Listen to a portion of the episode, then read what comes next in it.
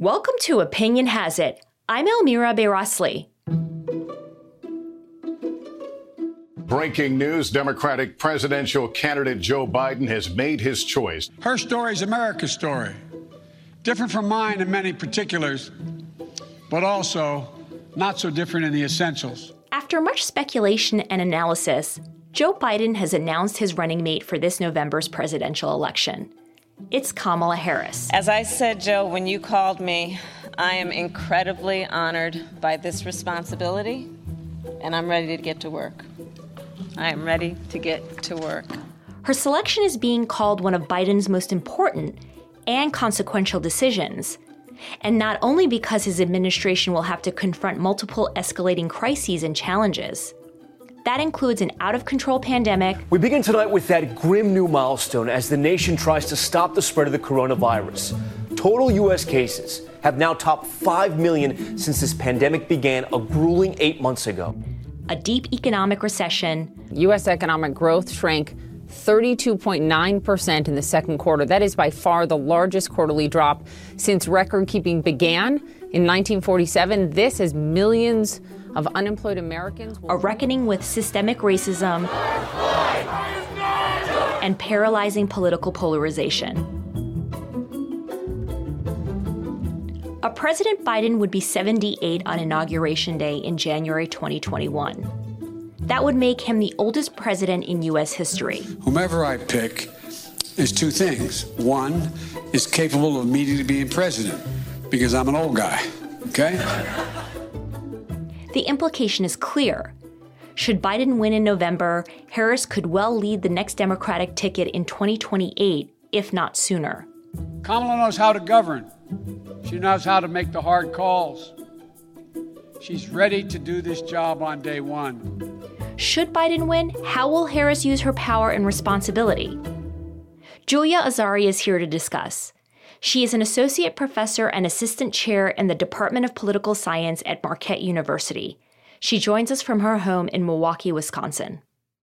Julia, I want to start with some background. When America's founders created the vice presidency, they didn't specify the position's powers. What did those first vice presidents do? I think that in order to fully understand this, you have to put it in the context of the early presidency, which also wasn't terribly well specified. Really, until the turn of the 20th century, the presidency was a really different office than than we see now, and Congress did a lot of the heavy lifting when it came to, to government and policy. So the question of, you know, what do those first vice presidents do? The answer in a lot of cases is not much. You know, they it wasn't quite the same expansive executive branch that we see in the 20th century. In the first three presidential elections, the VP wasn't the president's running mate at all. The post went to the presidential candidate who came in second. But once political parties emerged in the 1790s, this approach became untenable. Thomas Jefferson, a Democratic Republican, spent much of his time as America's second vice president working to undermine President John Adams, a Federalist.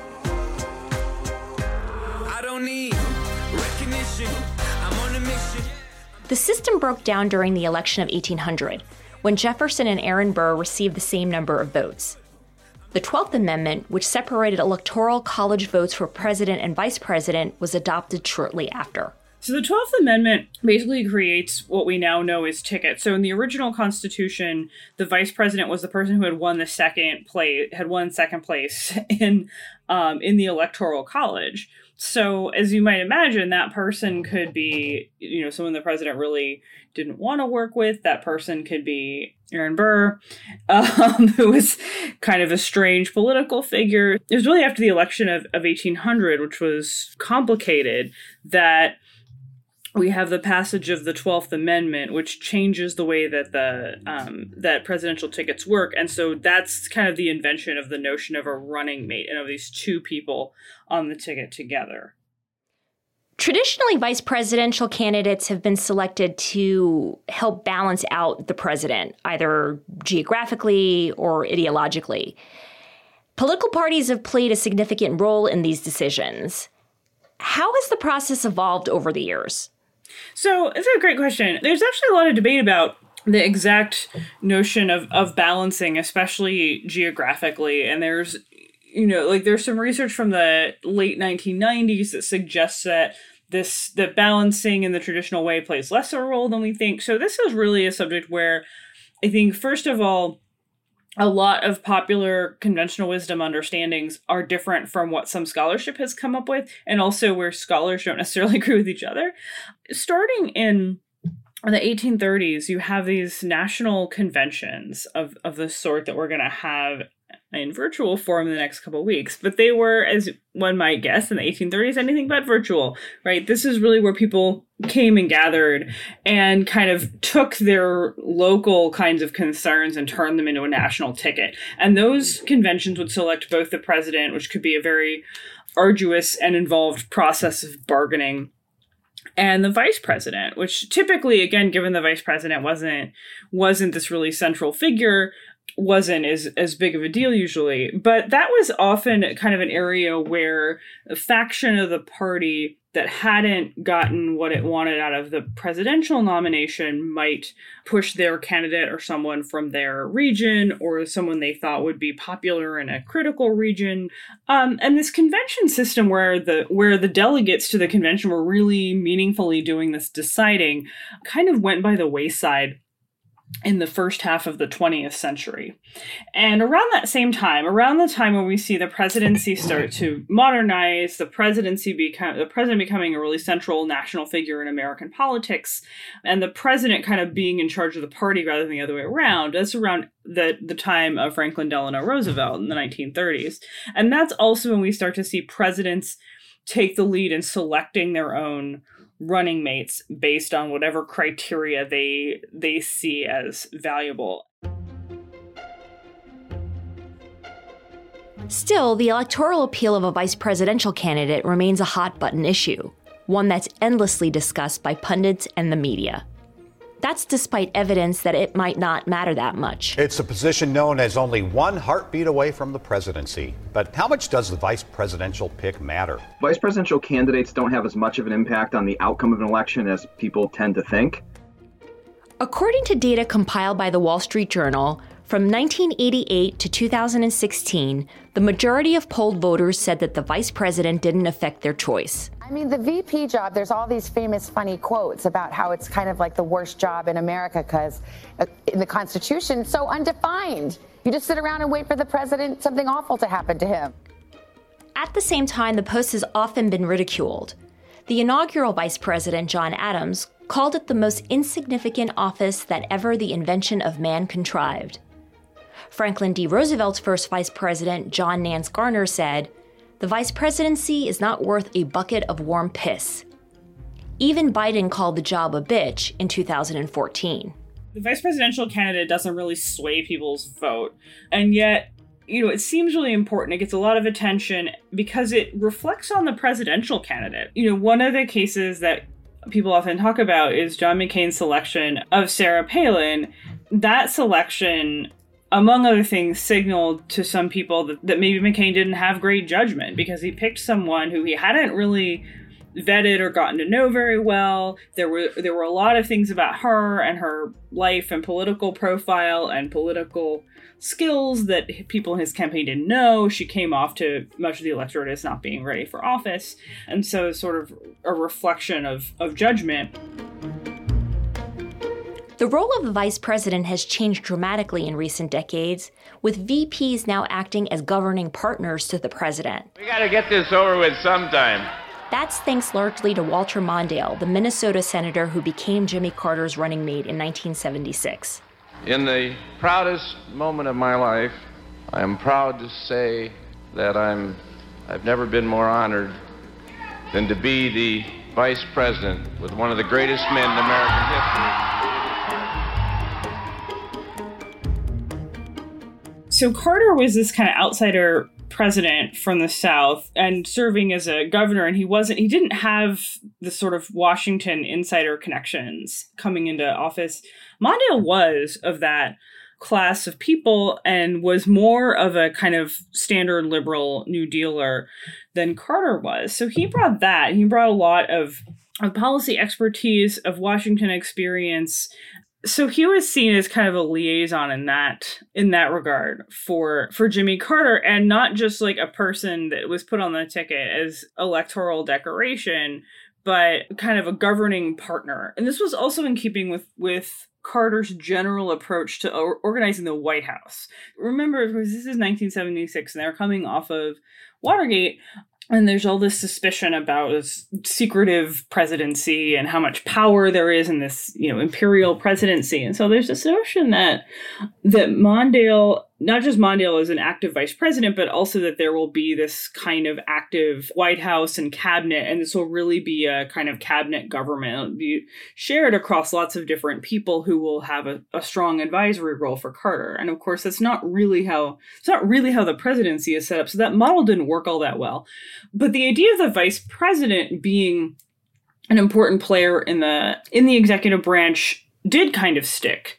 Since Mondale, vice presidents have continued to apply his model, acting as a high level advisor to the president, presiding over significant policy platforms, or using the office as a stepping stone to the presidency. The wife of the president elect, Barbara Bush, will hold the Bible first used at the inauguration of President George Washington.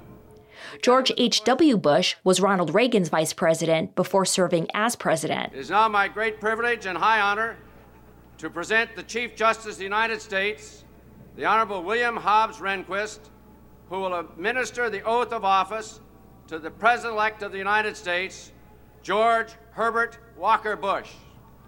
After serving as Bill Clinton's VP, Al Gore ran unsuccessfully for president. He then helped launch the modern day environmental movement. If you look at the 10 hottest years ever measured, they've all occurred in the last 14 years. And the hottest of all George W. Bush's vice president, Dick Cheney, played a major role in shaping the post 9 11 world. I looked at the world the morning after 9 11, and what I saw was 16 acres of ashes in downtown New York City in the island of Manhattan. I saw uh, Pentagon. Biden took this process to the next level as Barack Obama's vice president. So, another vice president that enjoyed unprecedented prestige and power was Obama's vice president, Joe Biden. And he played an important role in getting domestic legislation passed and particularly in foreign policy. How did Biden's vice presidency differ from those of his predecessors? One of the things I think is really interesting about about the Biden presidency is he comes in as the second person on the ticket with someone who's much less experienced, much younger. And with as with any two individuals, they have some differing policy ideas at times and he kind of plays that that role but also plays this second role and and kind of plays this administration spokesperson role in a fairly seamless way. And i think it's one of those kinds of political performances that we don't we don't think a lot about because you don't notice it because it was so strategically and, and well done. And i think it actually is is an example of Biden's political skills that it's kind of underappreciated. What about Donald Trump's vice president, Mike Pence? Has Pence fit in with the broader evolution that you have touched on? Or has his time in office been as atypical as Donald Trump's? There are times when it seems like Pence is a really important member of the administration and where he sort of is standing in in in roles where we might have thought that Trump would have been. And you know, late in the campaign when Trump was was under fire in October after the the dropping of the Access Hollywood tape, we saw Pence going to a bunch of campaign events and stuff, and I think a lot of people, myself included, thought like maybe he's going to be the nominee. And I think there's been moments like that throughout the Trump presidency where it's like, oh, Pence is going to have to do this, right? Pence is going to have to take over this kind of statesman like role. And yet at the same time, it's not obvious that Pence is actually making you know, is the one making a lot of these decisions, or even is really a trusted advisor of Trump's. So it's not it's not clear. From what I can see now, it seems to be kind of a mix. It's not a, a necessarily a Mondale or Dick Cheney kind of situation, but it's also not a situation where he's really frozen out of, of the politics of the administration. I think he's a hugely important political figure.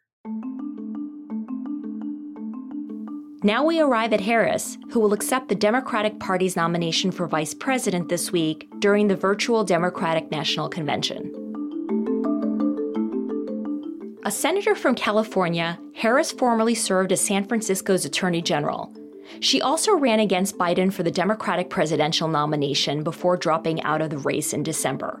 A shakeup in the Democratic primary. Senator Kamala Harris announcing she is dropping out of the race for president. It is with deep regret, but also with deep gratitude, that I am suspending our campaign today. In a statement, she explained she did not have enough funding to continue her run for the White House. I'm not a billionaire. I can't fund my own campaign. For all the hype about Biden's pick, data shows that it won't make much of a difference to voters. That may be all the more true of a candidate who ended her own campaign before the first primary. Forced to quit even before Iowa, hemorrhaging money and sagging in the polls, with a blast at the billionaires now in the race. The Economist recently reported that, as in the past, Biden's VP pick wouldn't really make much of a difference in the election itself. Does this suggest that Biden's choice was more about governing potential than actually balancing out the ticket?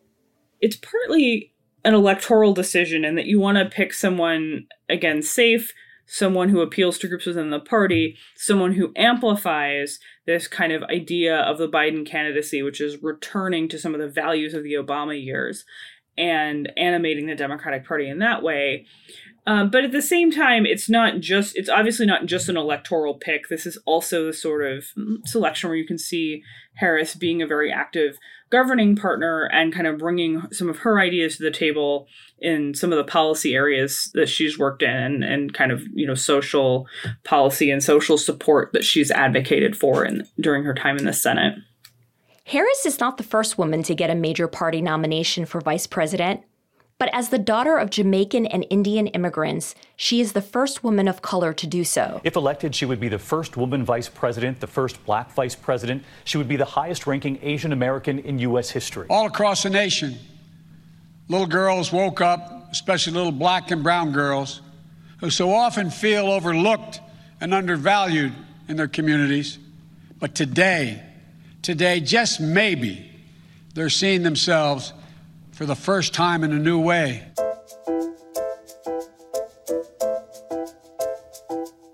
Not surprisingly, predictable attacks on Harris's race and gender quickly followed Biden's announcement. Many were led by President Trump himself. She was probably nastier than even Pocahontas to Joe Biden. She was very disrespectful to Joe Biden. A new low and a day full of lows. Uh, the president of the United States questioning the legitimacy of Kamala Harris, presumptive vice presidential nominee, to be president or vice president of the United States. They're saying that she doesn't qualify because she wasn't born in this country. No, she was born in this country. Uh, she obviously is qualified. Uh, to be vice president. She is a natural born citizen of the United States who was born in this country. Uh, but the president was asked about uh, this crackpot theory. Harris is the fourth woman in history to join a major party's presidential ticket and she's the first woman of color to do so. And that comes at a time when Donald Trump is losing support among women voters. And as we're witnessing, the United States is dealing with a long legacy of racial injustice. How will Harris's identity shape the campaign? You saw this in the selection of Barack Obama as presidential nominee. You saw this in Sarah Palin's candidacy to some degree in 2008 people do respond to seeing themselves on on the ticket. That is something that you know groups that are not used to seeing people who look like them in power are energized by that and do have a kind of a, a response that kind of descriptive representation is important. I think what's what's critical to remember about that though is that this descriptive representation it's important but it's sort of like a necessary but not sufficient condition for policies that really address those issues. I think it is really important to have representation of women and people of color that ideally this would not be concentrated in one party but that is not on its own going to address some of the issues that have led to you know frankly a lot of the frustration and anger that we see in the electorate. The thing with harris and I, we see this with harris and we saw this with obama as well is that actually being from a marginalized group boxes you in a little bit. It becomes much harder to embrace radical policies. And it's not clear to me necessarily that either of these people would want to do that. But you're already perceived as more radical, and there's research suggesting that people perceive candidates of color as being uh, more liberal, even when they're not, or w- when their records are identical to their white counterparts. And I think that there you do sometimes see with with candidates of color and with women who have made it to these highest levels of politics, they actually embrace you know these sorts of reform stances, these sorts of of what I call preservationist stances, where their ideas are very much rooted in language about tradition and language about the Constitution. You know, they don't have the leeway to be someone like Bernie Sanders or Elizabeth Warren talking about systemic change. As Julia mentions, getting more women and people of color into positions of power is important to implementing change, but it doesn't guarantee it. And for many black voters, Harris is hardly the ideal advocate. During her presidential campaign, she faced harsh criticism for her record as a tough on crime prosecutor in California, where she aggressively enforced laws that disproportionately sent black Americans to prison. Well, as Senator Kamala Harris rises in the early presidential polls, she's facing increased scrutiny over her record as a prosecutor in California. Now, Senator Harris says she's proud of her record as a prosecutor and that she'll be a prosecutor president, but I'm deeply concerned about this record. She put over 1,500 people in jail for marijuana violations and then laughed about it when she was asked if she ever smoked marijuana. She blocked evidence. She blocked evidence that would have freed an innocent man from death row. That said, in one of the most powerful exchanges of the Democratic debates, she questioned Biden's support of segregationists. I do not believe you are a racist. And I agree with you when you commit yourself to the importance of finding common ground. But I also believe, and it's personal, and I was actually very, it was hurtful to hear you talk about the reputations of two United States senators who built their reputations and career on the segregation of race in this country. More recently, she was instrumental in crafting the George Floyd Justice and Policing Act of 2020, which aims to combat police misconduct, excessive force, and racial bias in policing. What does Harris mean for a Biden administration's approach to the ongoing Black Lives Matter protests? It's a great question. I think that this illustrates a couple things. And one is the tremendous variety of different kinds of voters and priorities among black voters, just as you would see in any other group. But I think that there are some real divisions that are relevant here. One is age. You younger black voters were much less keen on uh, Joe Biden than older black voters and i think some of that is linked to different different kinds of attitudes you know one thing you probably see is different attitudes about the economy that are similar to the way that younger white voters and older white voters might might have different orientations. There are people in the African American community and voting bloc who are very active in in Black Lives Matter and who really are drawn to that agenda, which is a pretty change oriented agenda. It's economic, social, what have you. And you also have folks whose political orientation is more pragmatic. And that was kind of the story around the support for Biden in the primary was, you know, this is a person with a with a tried and true record this is a person who we know because of his affiliation with the Obama administration.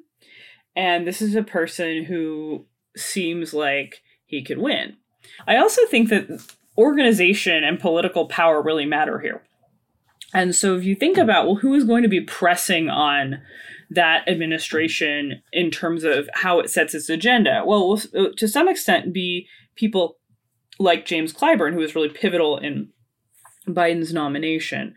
But it will also be activists, right? It will also be activists. And I think this is where we can also see Biden and Harris as similar in that they're both kind of evolving figures.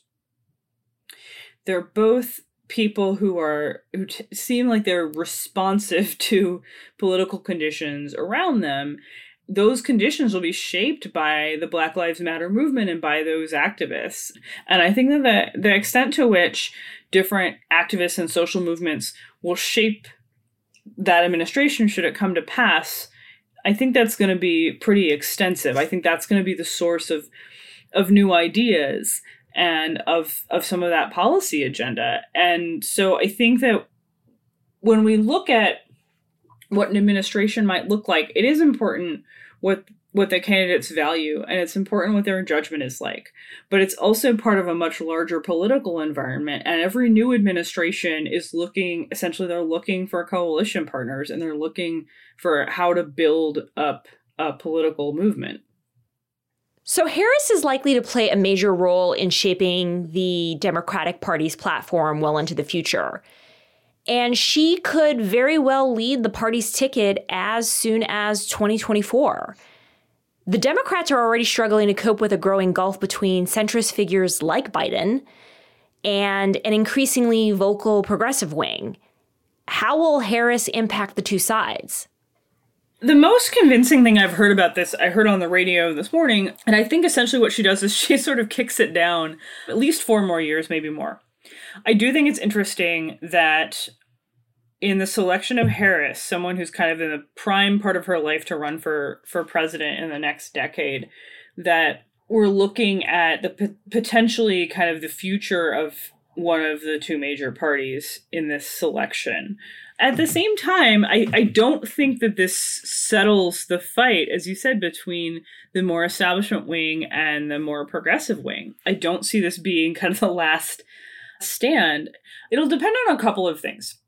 One thing that that I see that Harris brings to the table that is not different from where the Democratic Party has been in previous decades, but is sort of moved in a new direction is her embrace. I mean, she's embraced a, like a very generous benefits package for Americans during COVID.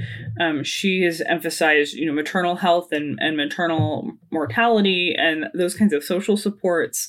Will that form the basis of a kind of coalition with the progressive wing of the Democratic Party that's not so tenuous?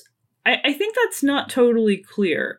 In part because the nature of the progressive wing of the Democratic Party is still not totally clear. You've, I think, kind of three central figures who all mean different things in politics. You have Bernie Sanders, who's very much this sort of firebrand um, rally kind of guy. You have Warren, who's very much a policy wonk, Elizabeth Warren, and you have Alexandria Ocasio Cortez. And she strikes me as someone who is actually a pretty pragmatic deal maker. And if if that's the future of how the progressive wing of the party is going to go, then I think you're going to see a lot of back and forth. It's not going to be as exciting, and you sort of see the party drift to the left. It would be my would be my guess, but it could also be that there are some really irreconcilable viewpoints about how much the system needs to change and that that becomes you know a very tense presidential primary or race for house speaker or something in the future julia thank you so much thank you for having me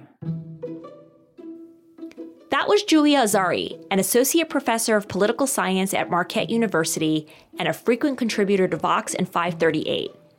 And that's it for this episode. Thanks for listening. We'd love to hear what you think about it please rate and review our podcast. Better yet, subscribe on your favorite listening app. Until next time, I'm Elmira Bayrasli. Opinion Has It is produced and edited by Kasia Broussalian. Special thanks to Project Syndicate editors Whitney Arana and Jonathan Stein.